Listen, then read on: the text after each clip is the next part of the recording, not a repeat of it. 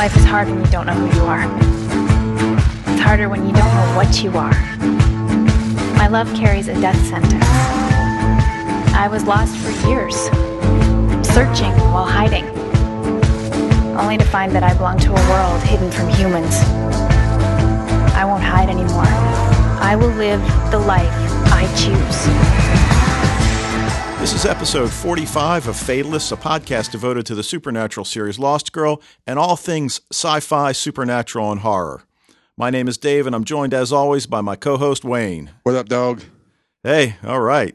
Didn't have to wait three weeks this time or We four did not. weeks or yeah, whatever I know. it was. it's so. uh, well, you know, I, I after uh, the uh, the last podcast talking about women we liked, I was just uh, you know, I thought it went really well. I was inspired, and I said, let's let's let's get this next one working. And so, I mean, it's my fault actually. Every time that when it's a delay, it's it's it's completely my fault every single time.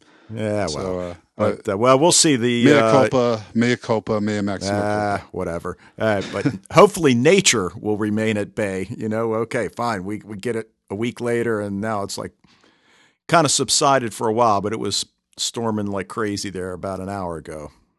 Yeah, it's all good now, but uh, yeah, there, there was uh, it was raging before.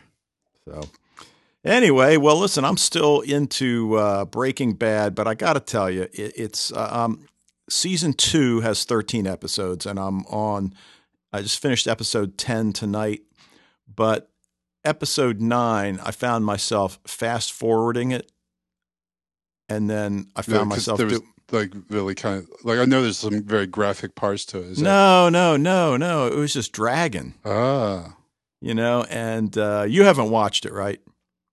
I have not. Okay, and, and this is not going to spoil anything if you ever do watch it, but the people that do watch it, you know, the scene in, in season two where, where where Jesse and Walt are, you know, they're they're stranded out in the desert where they go to cook, and you know their the battery in their camper is dead, and it just it just dragged on for too damn long. So I just kept fast forwarding. It's like get to the end. This is Your you know, attention and- span is terrible, man. uh, well, I you Like, know you're, you're, you're now at the point you can't even make it through a 42 minute show. forty six. Oh, 46. for, yeah, for Breaking Bad. oh, well, that explains it. That's, yeah, that's so that's what I- outside your out- outside your uh, your your boundaries there. but then I found myself doing it in episode 10 as well. So, you know, I'm not sure if it's just you know what I want to do is I want to go find a you know a Breaking Bad podcast or or website or something and see if maybe uh, others are thinking like I. But you know, I'm going to keep going. I'm, I think what I'm going to do is finish off uh, the last three episodes of season two and then maybe take a break. That's good. Yeah. Yeah, I don't know. I'm I'm- I'm in a uh, you know, funny enough, we're talking about Inception tonight, and I'm kind of in TV show limbo here, almost. Uh, I actually did not get quite caught up with Falling Skies. I didn't like. I was. I, I went ahead and and you know uh, bought uh, episodes one through five on Amazon Prime, but uh, didn't get to episode six on demand quickly enough.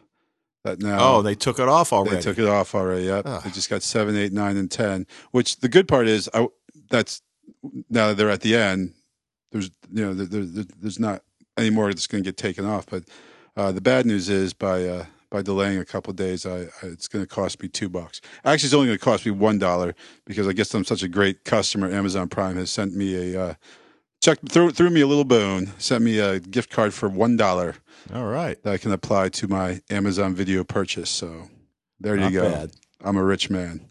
Watching anything else? Uh, hey, football season start for us tonight. Yeah, that crept snuck right up on me. Yeah, you're not kidding. Yeah, uh, you know, I was uh, I took my oldest son to go pick up some pictures at Target.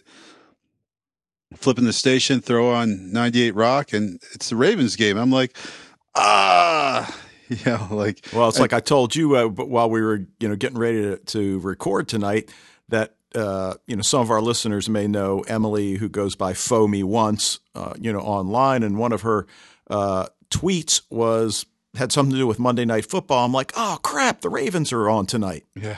So anyway, uh, hey, what about that Continuum finale? Wow. I'm still like trying to process it. I mean, like right when it was done, like I I I never do this, but like the second it was done, I emailed you and was like, I am totally freaking out over here. Um Well, I think Yeah. one of the things that made it so great is that they gave you so many answers, but but at the same like, time, like Lost, it just generated a whole batch of new questions. Yep. Absolutely. Yeah. Like exactly. They answered a ton of stuff that I wasn't, I actually, a lot of this stuff, like, you know, who the, um, the, the, the freelancers were, stuff like that. I didn't think they were going to answer that at all this season. Um, they gave you a lot of answers, but yeah, like you said at the end, uh, I think I had even more questions than I had before. Yeah. I mean, because there were so many th- questions we had about who's good, who's bad, like with the freelancers, and now it appears that they're good. Maybe, I Maybe. guess. Good it point. Seems like it, but they're they're still kind of mean. I well, they know. are, but they're protecting the timeline. Uh, yeah, but is that a good or bad thing though? Yeah. Or rather, they're protecting the The- timelines. but is it just the one timeline though? well, they're because when Alec goes timeline. back, they're like, "Well, this timeline's set.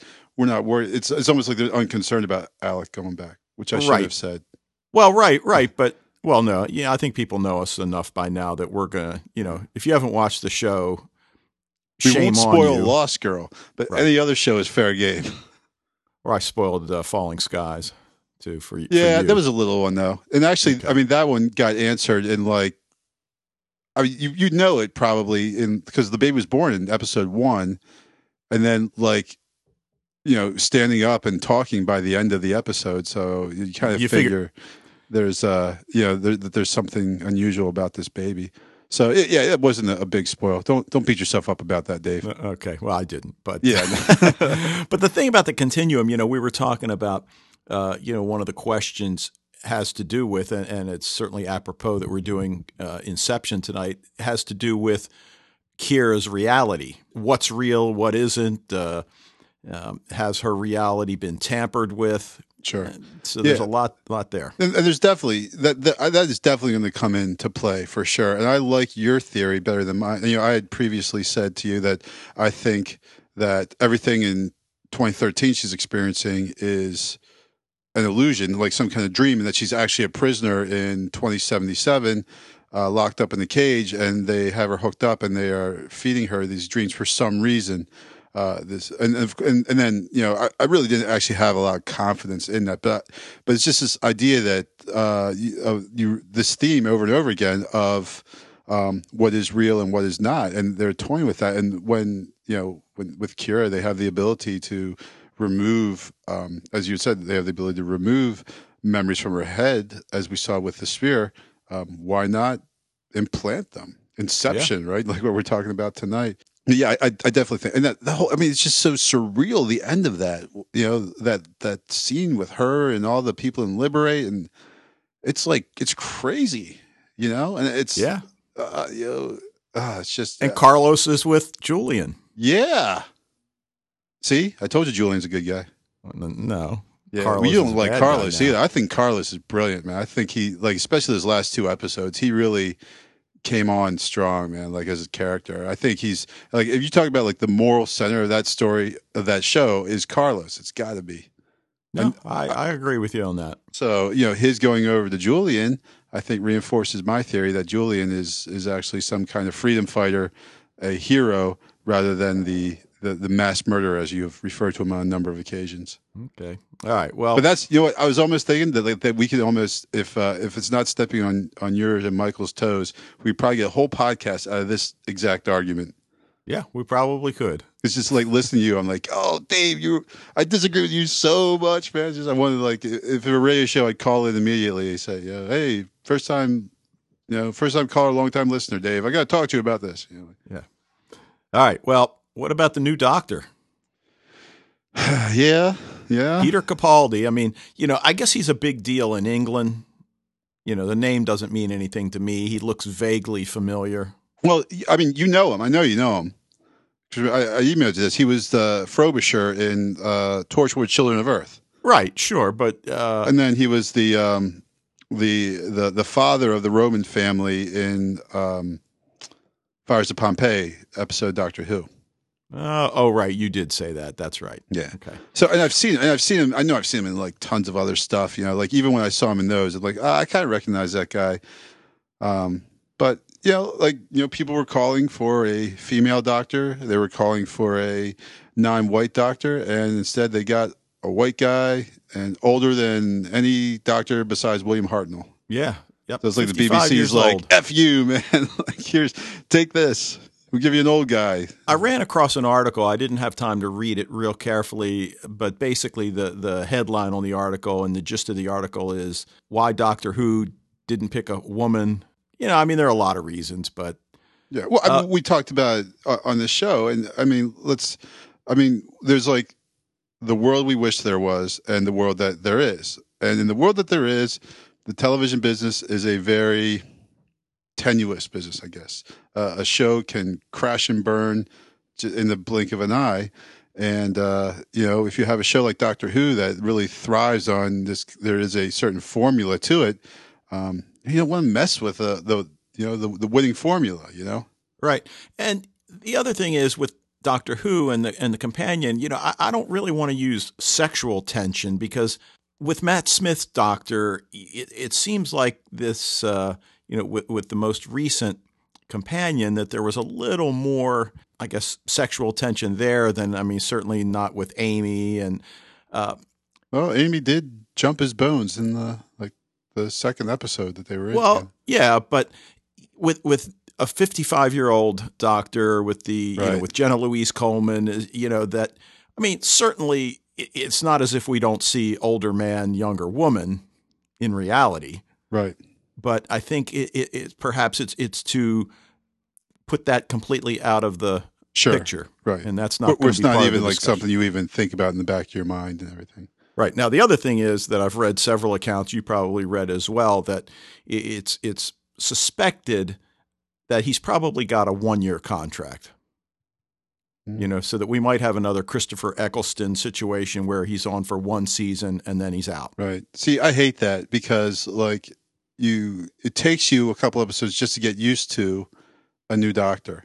Now, for Christopher Eccleston, see, I not me, not really, wa- not at all watching any of the classic Who's. You know, Christopher Christopher Eccleston was my first doctor, Yeah, Right. sure, me too. so there wasn't any getting used to. Period. I mean, like I, I started watching Christopher Eccleston as a doctor. I thought he was awesome right away. There wasn't any of this kind of resentment or any of this period of missing the previous guy. I just right from ground one, I was with him. Yeah. Then it changes to David Tennant, and it's probably like three or four episodes before I wasn't just totally annoyed with David Tennant all the time. And then I started to appreciate David Tennant, think he's awesome. And then what happens? He goes, Matt Smith comes in, and I'm annoyed with Matt Smith for a while because he's not David Tennant, or I spend the whole time comparing him to David Tennant. Yeah, it took me the Yeah. longest to get used to Matt Smith. Yeah, I'd So, agree. I definitely agree um, with that. Yeah, so we've got, I believe it's November, I want to say 23rd. 23rd. Yeah, November 23rd is the uh, 50th anniversary episode. Right. And uh, yeah, so looking forward to it. And then actually, I, I heard that the, the Christmas episode will be Matt Smith's last. So he will be in the Dec- December, the Christmas Day episode. All right, sounds good. Um, all right, anything else?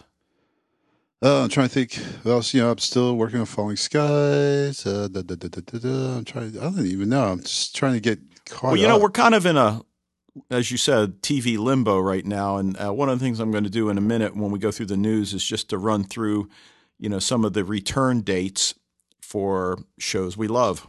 And there are a lot of them. Our fall is going to be full. Yeah, that's. Uh, should appreciate this little moment here, but uh, you know, like under, actually, I mean, I know you you stopped watching Under the Dome, but it's actually I'm I'm, I'm actually kind of enjoying it. Um, I am uh, in, in my uh, what we call it, the nadir phase of my up and down relationship with Copper.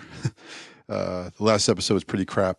Uh, they're back to uh, you know things happening and people doing stuff, or you know, like the one guy his he suspects his wife is a Confederate sympathizer, and she runs off to Virginia, and but she does it to. She's actually going back to uh, free a slave, but he doesn't know that, and then she just returns the next episode, and he just takes her back, and it's like it's all good. It's like you know, I was expecting this whole plot line of of him being like super suspicious of her, like almost in like this, you know, Othello type tragic you know, where he, you know she's doing something pure and good, but he thinks she's doing something evil, and he does something terrible because of it, and it doesn't go anywhere.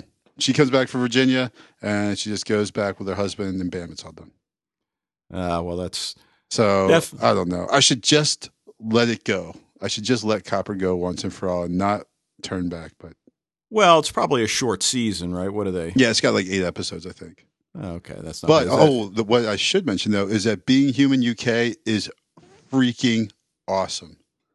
It's still like even they've had a complete cast changeover. I love this cast. They've, they they were the cast for uh for most of well the the two guys were in all of season four um, with Andy, and then then they got a new ghost at the end of season four, and they're just awesome. You know, like how many times does a does a, a show completely flip their cast over, and it's still incredible.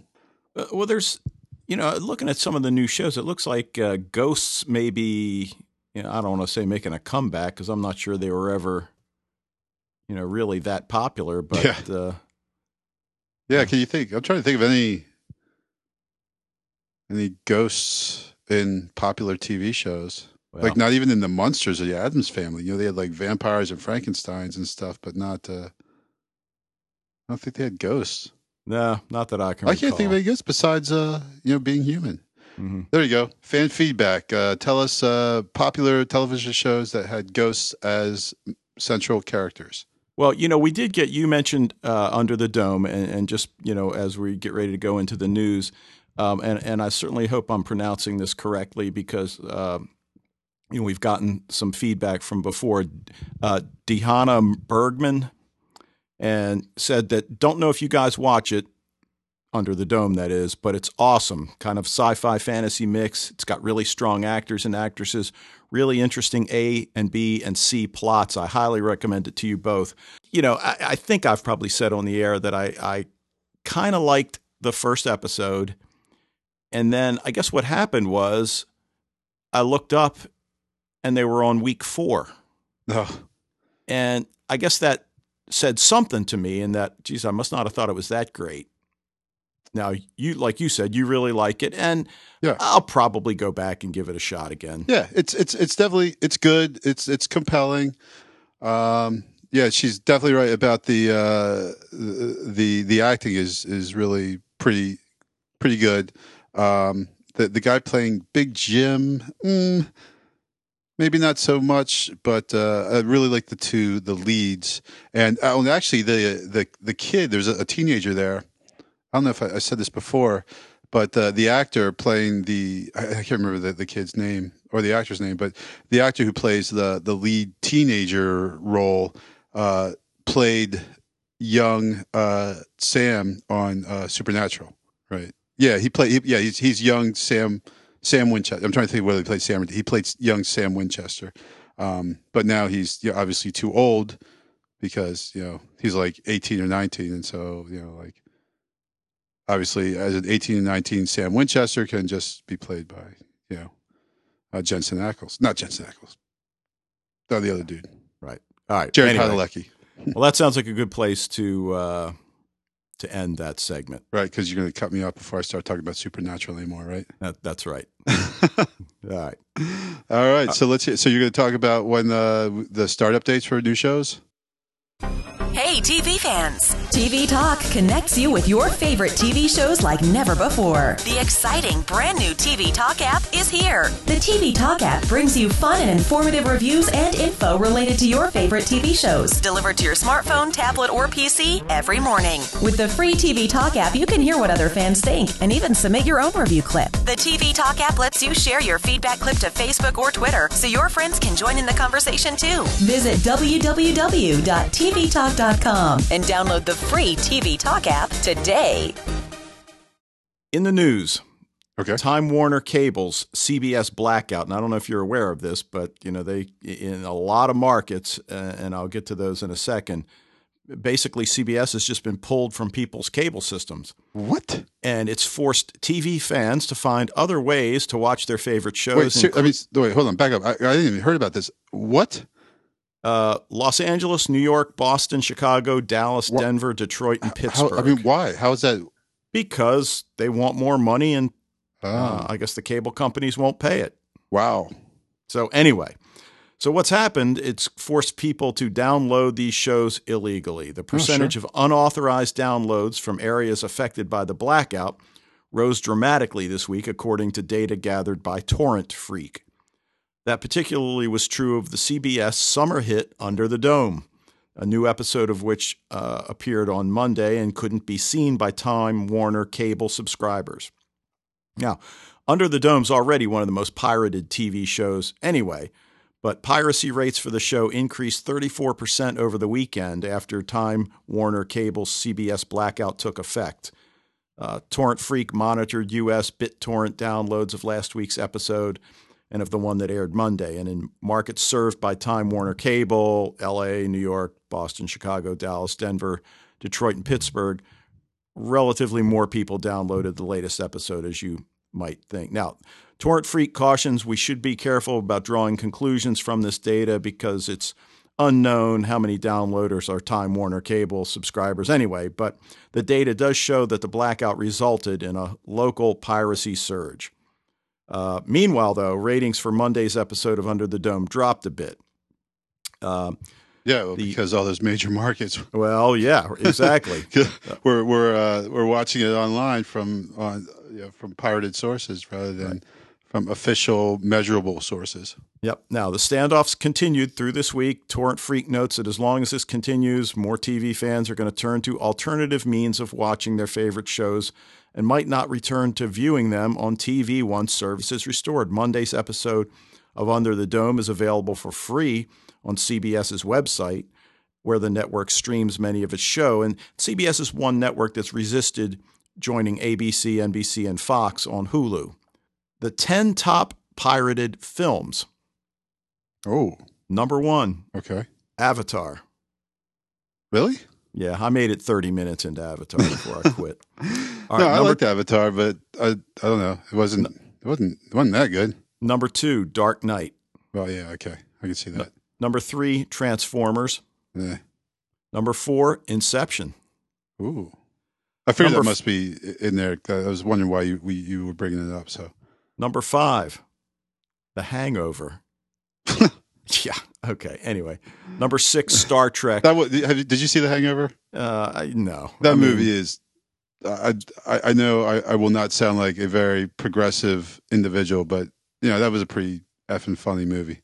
The first one, the second one was awful, and I can't even imagine how bad the third one was. But the, the first one, I, I, I don't I can't remember laughing that hard in a long time. Well, then you probably will like number seven as well. But number six was Star Trek, which you know, okay. when I say the original, I mean the original on the reboot. You know, the one. Right. With, yeah. The, the, the most recent one. Yeah. The J.J. Abrams uh, one. That that is a fantastic movie. Yeah. Yeah. I like that a lot. Oh, um, yeah. I'd probably give that five stars. You asked me. Okay. there you earlier. go. All right. Number seven, Kick Ass. Oh, have you seen that movie? No. Oh, that's great. That movie is so good. It's right. it's it's like it is super funny. All right. Number eight, The Departed. Oh, okay. Good flick. That's weird Not, though. I, I don't know nine, The Incredible Hulk. And Ooh, 10, which one? Uh, the Edward Norton one, probably. Uh, I assume the first one. And then the Eric number one. You think? No, I, it's it's, it's got to be the it's got to be the Edward Norton one. All right, number ten, Pirates of the Caribbean at World's End. Hmm. All right, all right. Now we mentioned about that's like the worst of the Pirates of the Caribbean. Well, movies. like uh, by far.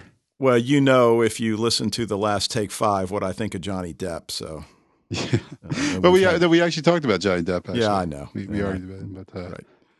Anyway, uh, we talked about how we're in a TV limbo, but it's going to come back fast limbo and furious. Another, so just real quickly, uh, ABC, we've got Once Upon a Time in uh, Wonderland, which is going to debut Thursday, October 10th. Now, the original Once Upon a Time is coming back September 29th. We've got Revolution coming back September 25th. It, it, seems like we were just watching it. So that's great that we don't have to wait very long. Well, that's what happens when you take four months off in the middle of the season. Then, uh, you know, it's, it's, a little less time. Good point. Well, you know, what it is, it's probably, it's like another four months, right? Because when did it end? It ended in, in May, May, yeah. April, yeah. May, right? I think May. So, so June, July, August. Yeah. So just another four months. So, hey, we, we've already done this. I can do this standing on my head. Yep. Now for NBC, we also have Grimm returning October 25th, again on Fridays at 9. Now CBS, uh, I don't watch it, but I've, I've read some good things about it. Elementary comes back September 26th. Um, on Fox, Beauty and the Beast comes back October 7th. Arrow, Right, you mean CW? I mean CW. Uh, Arrow, October 9th. Uh, the Tomorrow People, which we've talked about, it's a it's a new show. It's actually a it's like the third reboot of a show that originated, I believe, in the 60s, early 70s. That comes out October 9th. Vampire Diaries comes back October 3rd.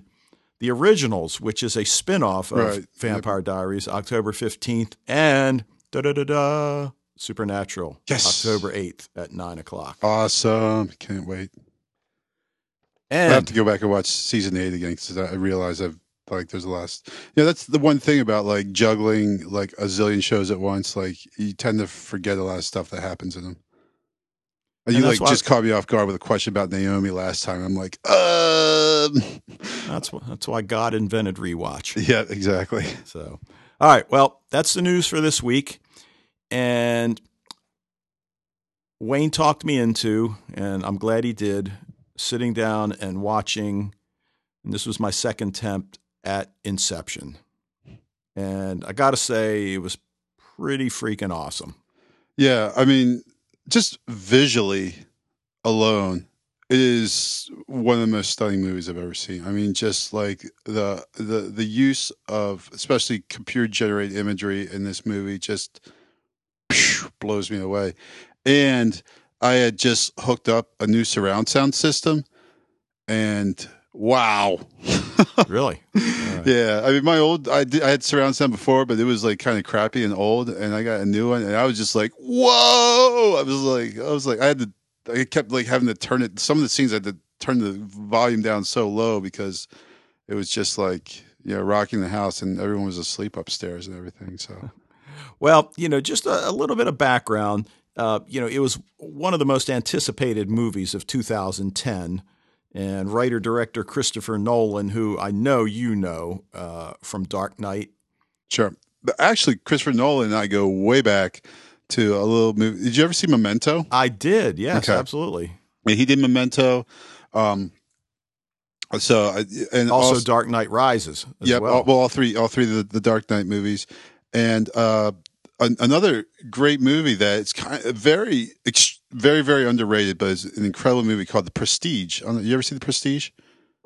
Uh, you know what? It's one of those ones I started, and I don't think it was that I didn't like it. Just for whatever reason, I never finished it.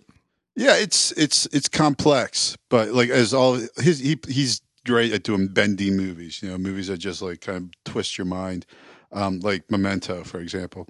Well, Um, what, what I found interesting, I think Memento might have been like 2002, something like that. And it's it's you know- far enough back that I have the VHS of it. oh, okay, but I, I read some things in, in preparing for tonight's podcast where he said that he'd been working on, you know, the screenplay for Inception, you know, for a long time. Was working on it at that point, but he felt he needed to get more big budget films under his belt before tackling Inception because it is such a huge movie. Right. Yeah, I, I actually, I think I saw the, the same thing that he actually took on the Batman movies so he could get some experience, so he could make Inception. Yep. And I just like, I, I, I mean, that, that blew my mind. I saw him like, oh my god, the thing that's just like, yeah, I figured I need some big budget, big movie experience, so I, I, I did the Batman movies. Yeah. know. Uh, so big budget. It was a 160 million dollar budget for Inception, and it's brought in 825 million at the box office. So they made a tidy little profit. I don't think Mr. Nolan's going to have problems getting his next job. No, well, uh, but and, and his next job is, uh, you know, it's a Cillian. I know Cillian Murphy's in. I, you know, I should have looked it up. That's what, I'm going to look it up. But I know Okay. Cillian Murphy. When we were talking about 28 Days Later, um, he's going to be in the you know the next Christopher uh, Nolan movie.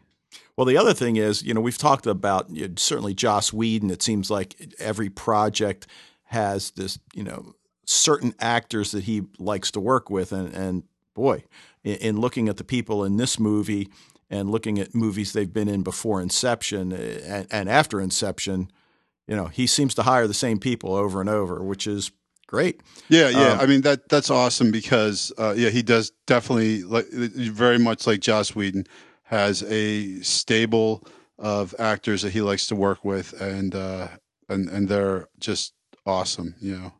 Yep. Um, Um, now, like, what I like did Ken, like, you know, all, all the people, pretty, pretty much everyone in Inception uh, was in one, you know, one of the Batman movies. Right, right. Now, uh, one of the first questions that I considered after you know finishing the movie is there going to be a sequel? And from what I was able to find out, uh, that apparently in the contracts of the major actors, it's in there, so that they've all signed on to do a sequel. But Really? it's his, you know, and I think he's willing to do it. But at this point, it's you know, I don't think there's a screenplay or so.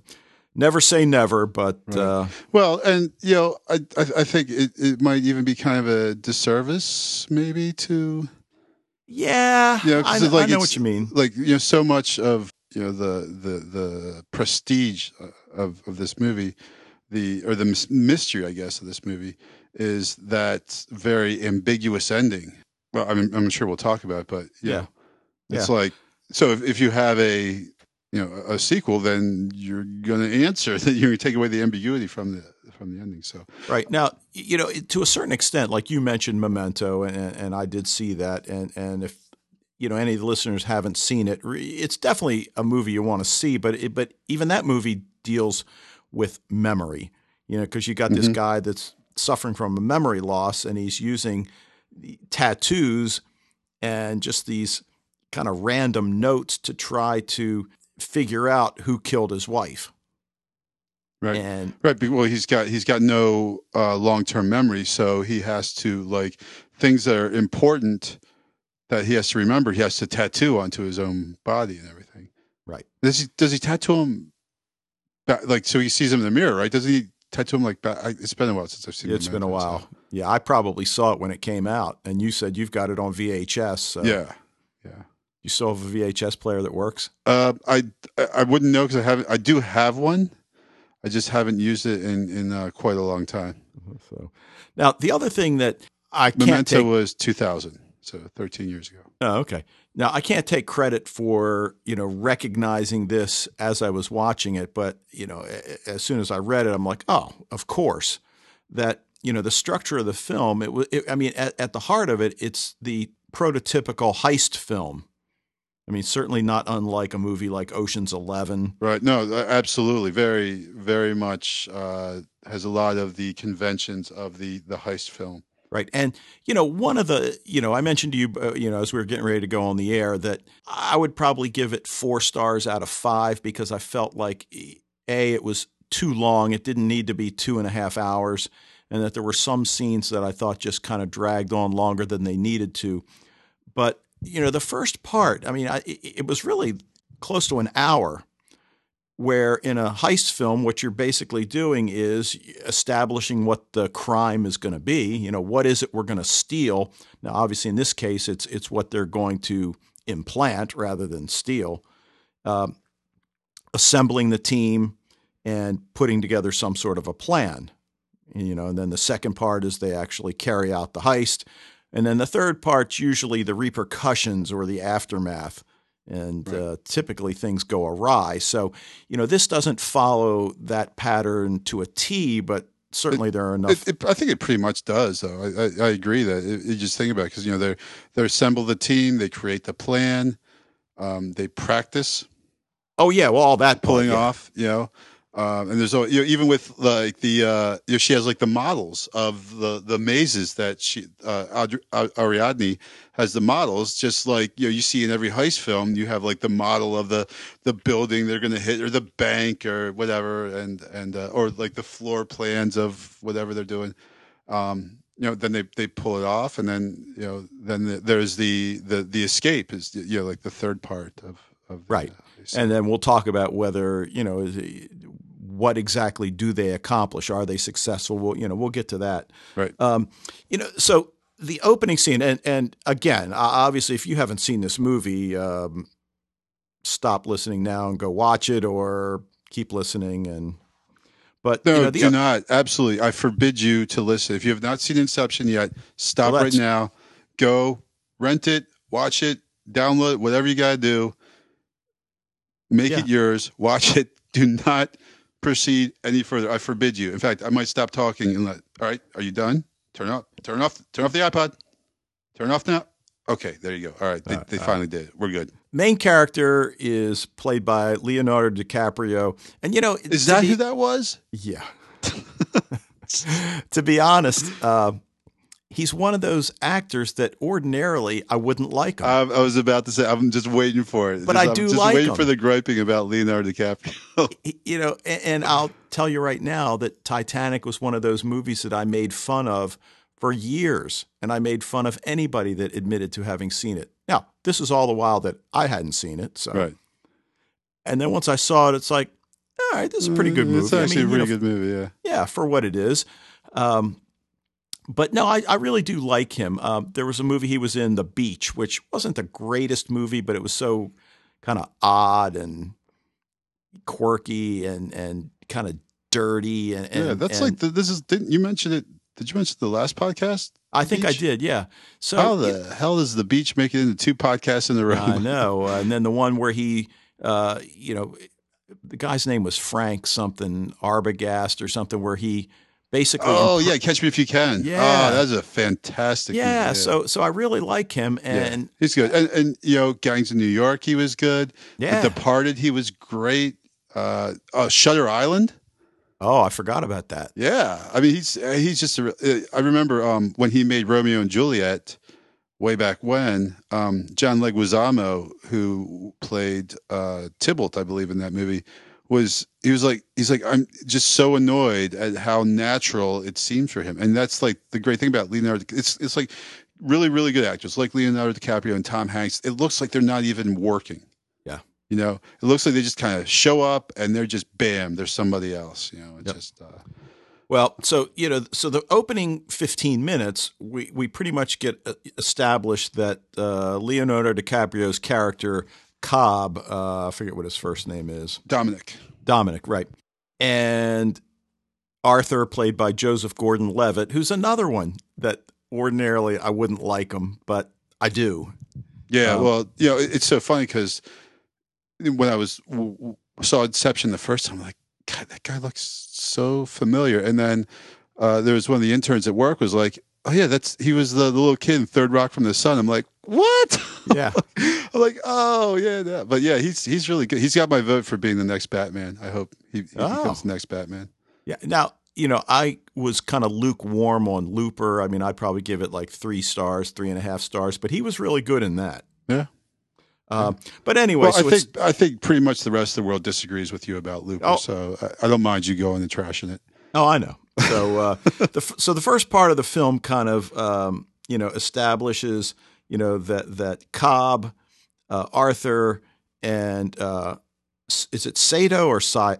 Sato. I- Sato. I, I think in the like uh, that's one thing I noticed uh, watching it last night is I think that they uh, like they say Sato I think at first and then also becomes Sato somewhere in the middle. At first I, I thought it was Eames just mispronouncing it because they kind of make a point of he's like not necessarily like the book smartest type smartest tool in the shed even though Eames is brilliant at, at what he does you know Right. um, but then like the others call him Sato so we'll go with that. But you know, so, so he, we- he was in the first Batman movie too. He was awesome in the first Batman movie.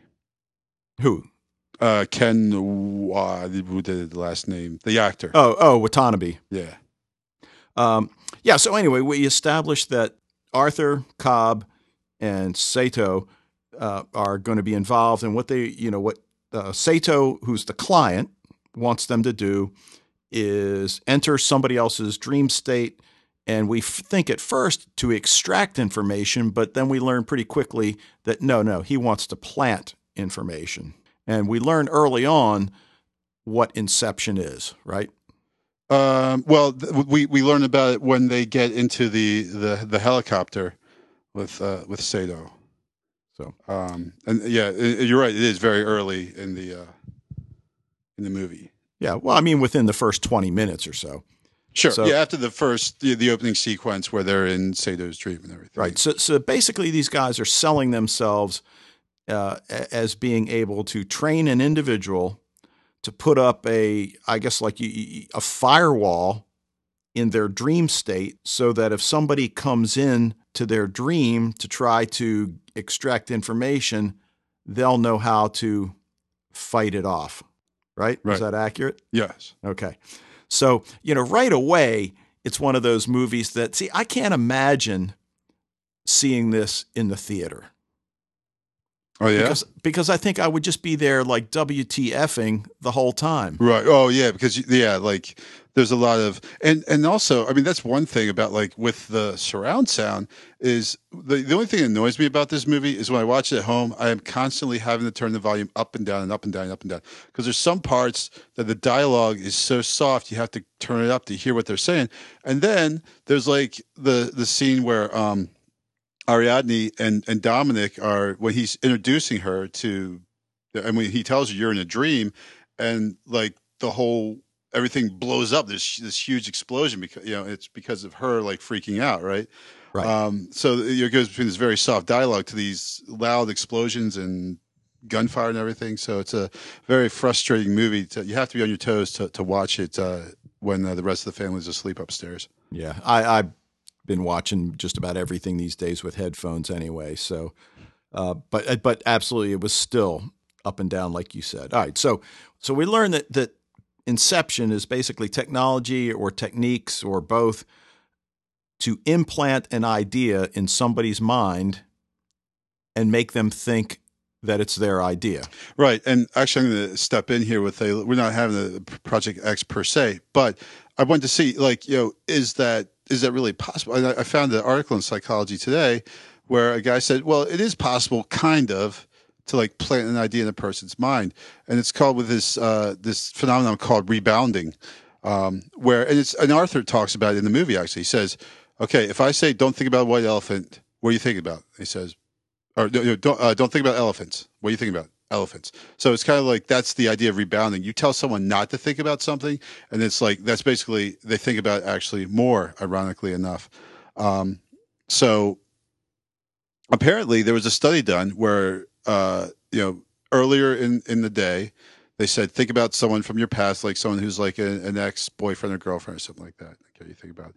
and then like about five minutes before these people went to bed, some of them they said think about that person again some of them they said don't think about that person again and it was like all the people that they said don't think about that person again they actually dreamed about the person who they were forbidden to think about so you know it's again it's just this idea of rebounding so it's it, it, it is in a way um, you know planting an idea and a concept into someone's mind though if they said don't think about uh, disassembling your father's uh, company and uh, impoverishing yourself um, I don't know. They might dream about it, but I don't think they're going to wake up in the morning thinking, you know what? I think I'm just going to dismantle my father's empire. Right. Well, the scary part is that if they are actually working on this sort of thing, you know who's going to end up with it eventually. Yes, the communists. Well, yeah, the military. right, the military. Well, that, that's what they say. Actually, they, they and I, I caught this is like the first. I can't believe as many times I've seen this. the first time I caught it uh, when they um, start talking about the shared dream. I think Arthur, it's either Arthur Dominic says that it was originally a military project for soldiers to practice uh, killing each other without killing each other.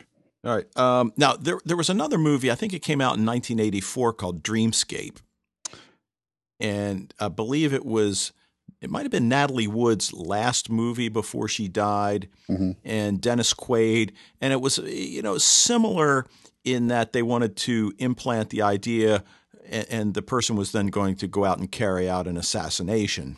Right. So you know similar, but there Sure, haven't been. it's also the uh, with the Manchurian Candidate as well. It's all kind of like the same thing. But I think the, the the thing is like we we know so little about dreams. Like there's like no one really has an idea what dreams are for. And there's like some people who say the dreams are are like just what's called epiphenomena that they are just they don't mean anything. It's just it's just a byproduct of REM sleep, which is something that the brain needs. Um, dreams are just a byproduct; they don't mean anything. So, but then there's obvi- obviously loads of people who think that does mean something. Uh, Freud and Jung, uh, obviously, dreams are very important to their uh, psychological theories. So, I mean, we just don't we just don't know. We just don't know what, what they mean, what they signify, what what they're for. Um, you know, a lot of people think that's an evolutionary thing that it was uh, a way of dealing with danger when when you know as when back as cavemen when when there was danger all around the the individuals that could play out the dangerous scenarios beforehand and their dreams were more prepared for them when they actually happened and were more likely to survive and, and move on. So, I mean, there's all kinds of theories, but, you know, like no one knows, right? Yeah, right. So, all right. So, anything else on that? No. Okay. All right. Well, Sorry, well- that's it. Oh no, no. Uh, so, so then you know we're, we're basically given what the exact you know heist, so to speak, is going to be, and that that uh, Sato wants them to implant the idea in the son of an old man, and you you just mentioned this, to break up his inherited business empire. And we learn it's it's purely business, and to a certain extent, Well, it's- but it's it's not because he, he he said that if we he doesn't break up the empire, then they are going to monopoly. They're going to have a monopoly. They're going to be like a new world power. So he see you know he says the world needs for Robert Francis to to break up his father's company. So it's it's not just a or at least you know, again, um, Sato seems like a straight up guy, but he could be lying. You know. It- well, exactly, and that's what I was going to say. That that the interesting thing about these heist movies is that you know you immediately, as uh, the viewer, you bond with the criminals, Right. right? And you know, again, this is this guy's business. If he wants to monopolize it, you know, it's like to me, it's up to everybody else to you know figure out some way to combat that within the legal sphere. Well, and it say it says that that uh, you know we are their only competition, and we can't afford to keep up. Right. So, well, maybe they need to find a new business. But regardless, um, so think- I'm that's starting to realize we have fundamentally different views of the world. You and I, Dave. yes. and, and, and we fortunately managed to keep politics out of this Right, right, right. podcast. you know, the next phase they start going through the plan, and, and here's maybe you know since you've seen it several times, you can kind of uh, they bring on board Ariadne, played by Ellen Page. Right. Who was in X Men: The Last Stand? Was she really? Yeah, Oh, she was okay. the the girl who could. Uh, I think Kitty was her name. She could uh, go through the walls. Oh, see, I don't think I saw that movie. If Eh, it's it's it's definitely the the second worst of the X Men movies. okay. I Well, mean, the only thing I've only maybe thing I've worst. seen her in is that stupid movie where she gets pregnant as a teenager. Oh, Juno. Right? Was she? Yeah. Yeah. that's right. She was Juno. That's right. Yeah. But uh, okay, so so they bring her on board because they need an architect, right? Somebody to cre- create, you know, the the floor plans, the city plans. So, how is she doing that? She she she. That's the models, right? Okay, but I mean, does she it- do it? But does she do it on a computer or? No, I, what she does is she she creates it and then she shows it to the person whose dream they're entering. Each time they go down this, like for example, the first stage, they're in Yusuf's dream, right? And he has to stay behind for the kick while everyone else goes on to the next level. On the next level down, then they're in Arthur's dream. And then they go the next level down. They're in Eames's dream in, in the lowest level. So they go into someone's dream, and the person who's doing the dreaming has they know the maze because uh, Ariadne has taught them the maze. Okay, and, and probably now we should just stop for a second because what we've got, and you you mentioned this a few minutes ago in passing, is we've got shared dreaming, so Right. that so that they're all hooked up together somehow. Yeah, again, it's they a a lot of this stuff, which is kind of what I love about it, is they don't really go into like they don't really explain it. They're just like, what what is the physics of it? Well, don't worry about it. It's just Right. a machine, and you hook everyone up to it, and they all join the dream. Okay, Right. Just and go to ahead and enjoy the movie. Don't worry about it. Yeah, Right, and that's fine. Uh, You know, that, that's fine. Um, I was just wondering, you know, once that you know, you don't really see her in front of a computer, but Right. I don't, I don't know. So No, I but- think I think she just she she builds the actual model of the maze, and then she teaches it to the person who's going to dream that level, and so they like and Dominic even says this like you you build this, you build it the dream you build the maze and put it in someone else's consciousness, okay. and then so and then people other people populate that dream. They bring their own stuff into the dream. Like for Dominic, he brings Mal with him wherever he goes. Right, and I'm complaining that the movie was too long already. So if we'd Right, exactly, exactly. Like had they right, they, it, would- every, it would have frustrated everyone if they'd gone into more detail because no one would have understood it, and it would have just been dragging on. you know, and there are parts that are a little slow. I, I agree with you as as far as that goes. Yeah.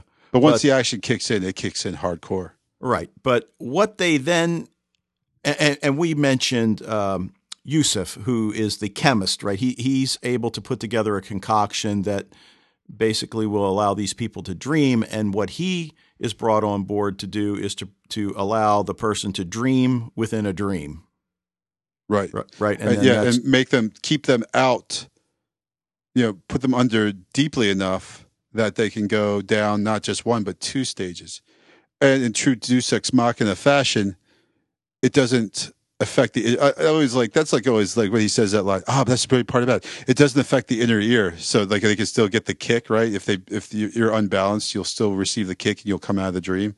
right. It's And- just the- like really. And the, and the kick kind of refers to. I mean, would you say again? This is accurate. That one of the questions that that you know we, we we have when we talk about dreams is that you know if you're falling in a dream and you don't wake up, will you die? You know, Right. the the question, you know, things like that, and that you know, like in this, that uh, you know, while they're in the dream state, while they're in the dream, uh, you know, how do they come out of it?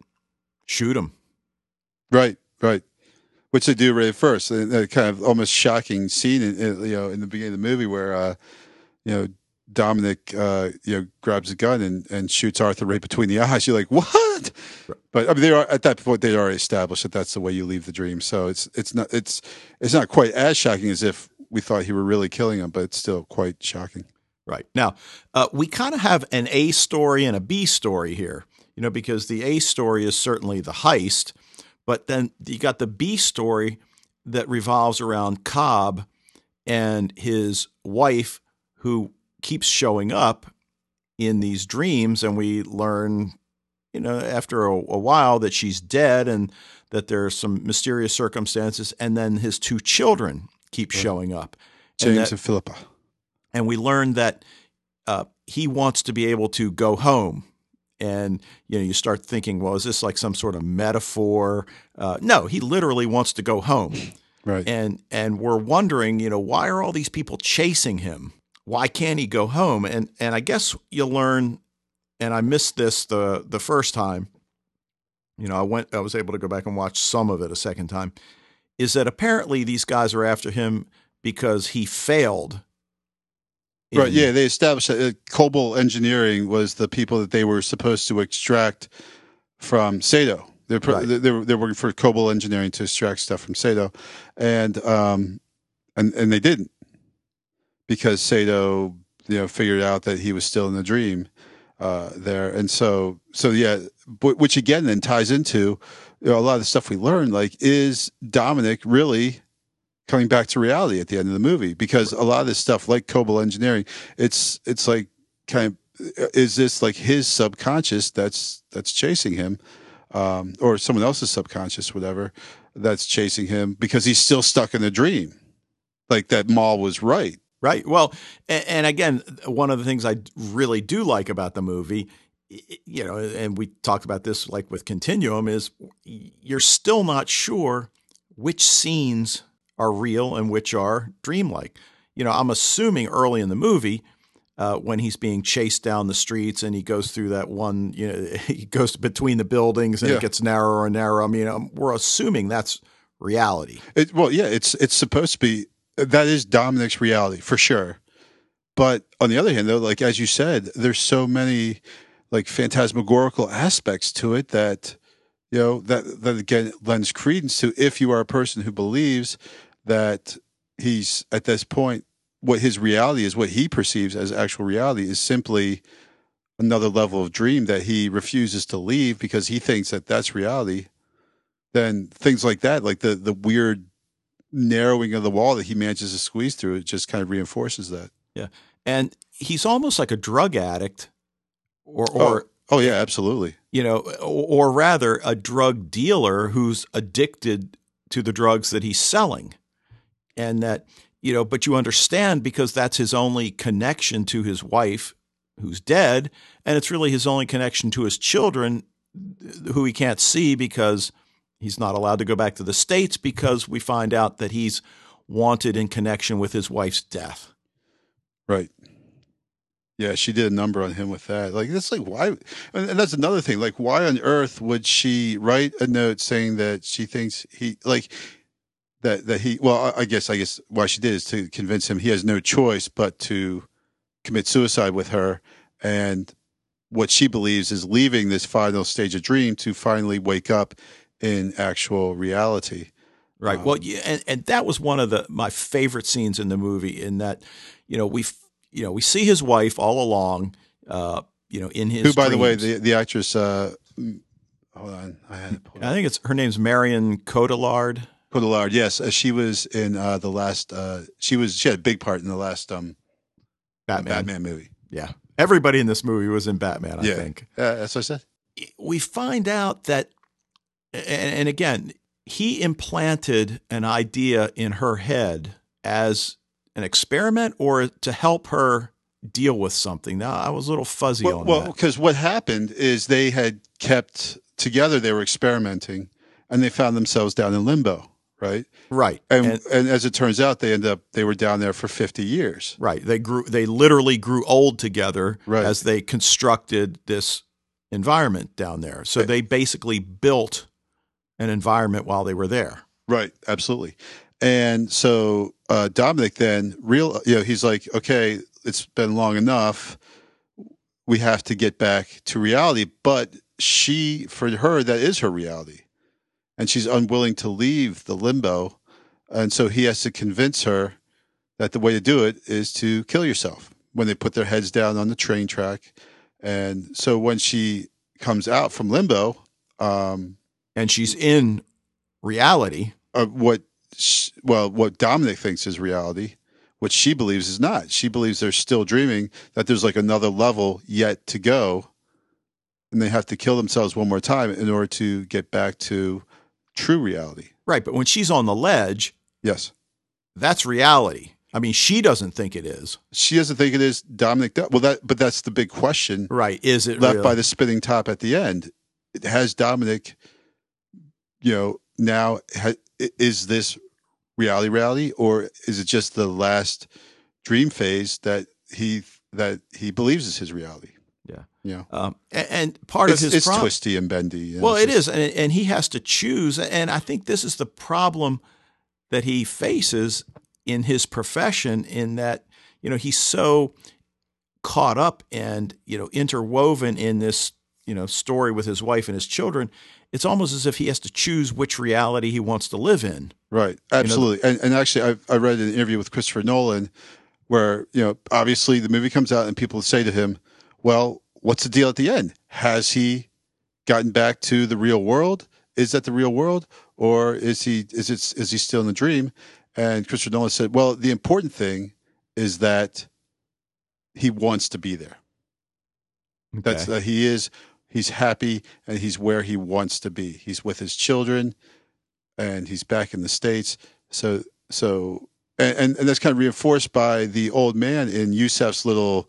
It looks like a drug den, kind of. As people, it's a dream den, right. and uh, How cool was that? yeah, yeah, that was that was just wild.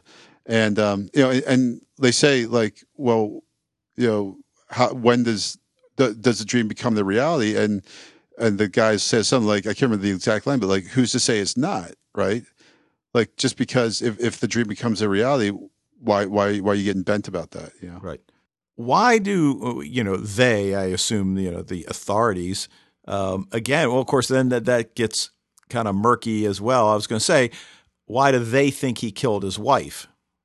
right? Well, because uh, she had herself declared sane by five different psychologists. Oh, she, and she left. That's right. and she left like a note saying that he was threatening her and trying to kill her. But yeah, yeah, but still, like you, you watch it, like he's completely on the other side of the street. Like, how on earth could he have managed, you know, that? Like, clearly, you know, he would just like go back in the room where he walked out the window and say, "Hey, um, my wife was across the street and she jumped off a building. Totally wasn't me because I was on this building." Yeah, Yeah. but Um, you know, visually, this is a stunning film. yeah. Uh, oh, that scene where the the street, you know. oh, it kind of bends Yeah, at a and- ninety and- degree angle, and, and, it's then on like the ceiling. It's like you know, it's like those times like uh, you probably must have done this when you were a kid, and you just kind of like uh, lie on the bed and hang your head upside down over the bed, and you, you, after a while the ceiling looks like the floor and the floor like the ceiling, and it's just like really kind of trip. You ever done that? I did that in college a couple times. Okay, but, but a, a, diff, um, a, different way, right? So, uh, so you know, just it's it's stuff like that where you know, like this, the reality is basically turned upside down. Yeah, and uh, you know, you you mentioned, and that scene was again, you know, visually, uh, the two scenes, I guess that I, I, I guess I thought just went on a little bit too long for my taste you know the I don't even know how how to describe them, but you'll know what I mean. The anti gravity scenes, you know, as they oh yeah yeah that the the fight scene with uh, with Arthur. Yeah, the- I mean, okay, I get it, but it, it was too long for me. Um, but the other one was the the scene in the snow. Yeah, that yeah. again visually, um, I, I'm really partial to the whole uh, snow war, you know, the, the, the soldiers wearing the white outfits mm-hmm. and the white guns, and uh, I just really liked the look of it. And it was a good fight scene, but again, I just felt it went on a little too long. Well, and it's taste. it's confusing too because you have so many people, and you, are like, who's where and what, and you know, like I just as many times as I've seen this movie, I still just kind of like that whole fight scene. I just kind of check out for it. I mean, again, it's a very exciting scene. It's great, but like, who's doing what at what time is is just confusing. I'm just like, forget it. Yeah. Eventually, Eames ends up back at the hospital with Robert, and that's the important part. Well, I mean, you know, eh, okay, so so what's the whole point of the film? I mean, uh, on one level, a lot of sci-fi is a cautionary tale, and you were kind of alluding to this in in uh, you know your Project X uh, notes there that you know there are experiments to do this sort of thing. And that generally what happens is anytime this sort of thing goes forward, the military ends up with it. Yeah. And yeah. Oh, I'm sorry. No, I was just going to say, and, and, you know, is part of what Christopher Nolan's trying to get us to think about is that you have to be careful. This would be a game changer if it becomes viable. Sure. Oh, yeah, absolutely. But um, yeah, yeah, yeah. If it if it were viable in the first place, as as you said, yeah, absolutely. But you think about like how often do people like have a dream and they wake up and that like really affects their life, like how they live their life. You know, like how many people make major decisions besides like you know obviously Joseph in the Bible made some pretty big decisions based on dreams, but most time your dream you can you can't remember it when you wake up, let alone you know act upon it. Right. So, um, uh, you know, it, it's funny because I go through periods where I I definitely remember my dream. Uh, in fact, I generally wake up from the dream and will immediately go downstairs and, well, not always, depending on what my dream was when I woke up, tell my wife. Um, but you can usually explain away what it was you were dreaming. Sure. So, you know whether it's the you know the the classic you know some form of the classic you know walking down the hall at work or at school uh, with no clothes on you know where you know it's yeah. the classic you feel unprepared for what you've right. got to face that day right. yeah i always just have feel like unprepared like just completely yeah like like i show up and i have no clue what i'm doing yeah it's like it's not i don't i don't i just go for straight literal level dreams. You know? Yeah. Um, but uh, but yeah, I, I think like Christopher Nolan in in Memento in Prestige. I think in Insomnia too. I saw that movie as well, but I can't really remember it very well. Um, but he he d- deals with this recurring theme of what is real and what is not, and even to a degree, the the ba- all the Batman movies uh, deal with this same thing as far as there being this inability to kind of distinguish between uh, fantasy and reality or, or what is true and what is false or dreams and, and reality whatever that there's the very blurry lines and it's you're always kind of uncertain. And uh, so i mean that's why the ending of the movie is perfect because he spins his token and actually no you know i remember christopher nolan say the important part about whether the the to- whether the token whether it is will continue spinning or not is not important. The important thing is that Dominic doesn't care. Right. You know, he walks away from it and he learns to he accepts where he is. Right. So now and- I, I always think that that there's a little wobble to that. Well, I think there's definitely a wobble. It's just that, you know, it starts wobbling almost from the start, but it holds steady, you know? Yeah. And, and I mean, to me, you know, I my interpretation is that he's still in some sort of a dream state. But to me, that's the beauty of the ending. Right, right, and yeah, and, and that's why I, I think you know I, I mean on the one hand I would I would love a sequel because you know Inception is it, it's that movie. Like if I come home and I'm like, you know, it's like you know nine o'clock at night. I'm like, you know, I'm kind of up for a movie. I've only got a zillion DVDs, but somehow Inception's the one I keep putting in.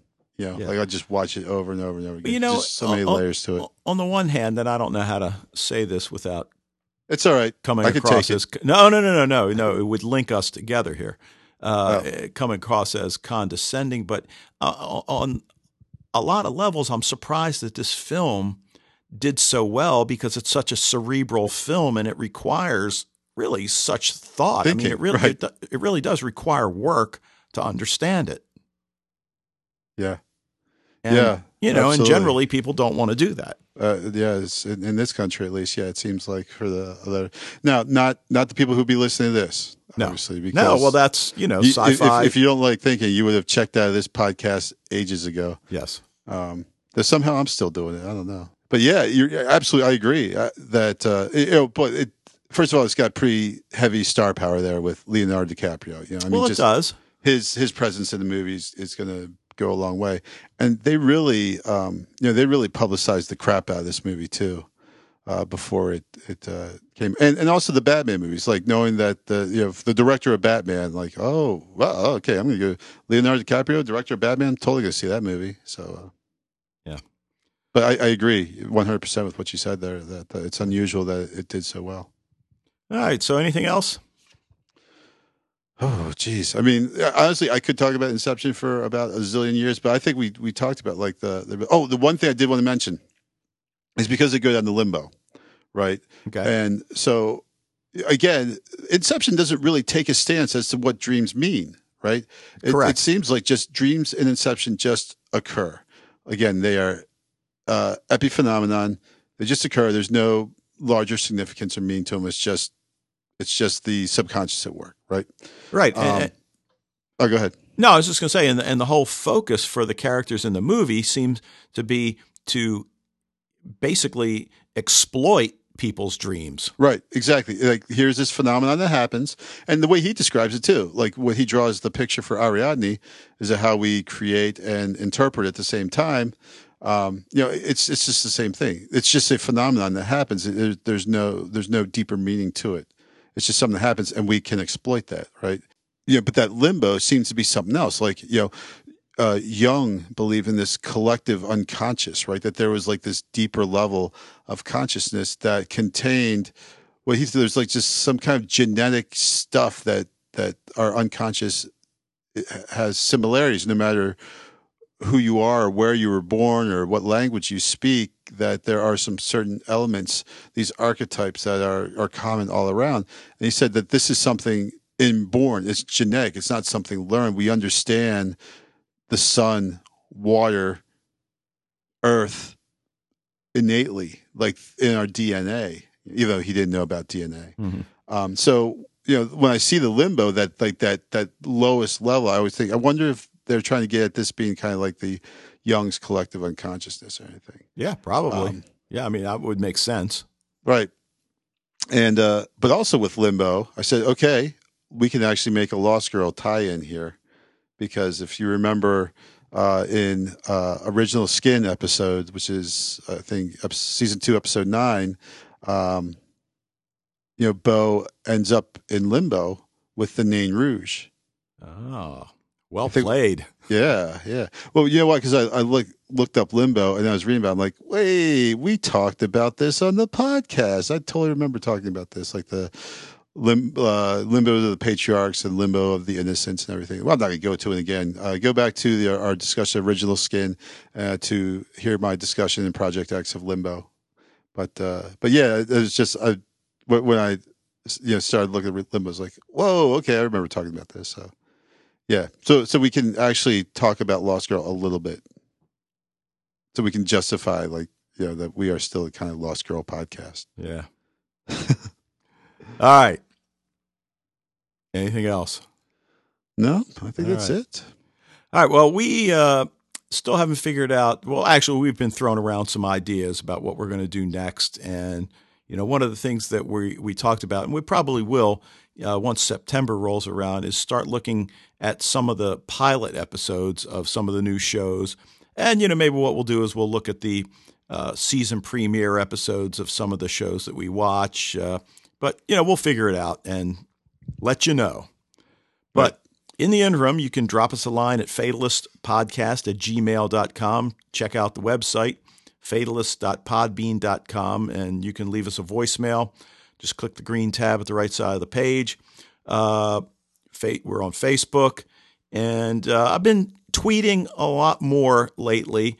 And as I mentioned last time, trying to put some links on the website that make it you know worth your while to actually go to the website and you know put a link in for episode one of Dark Shadows on there.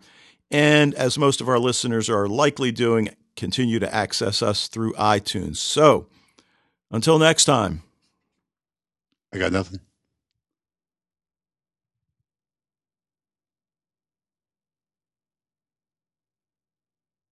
Not too bad.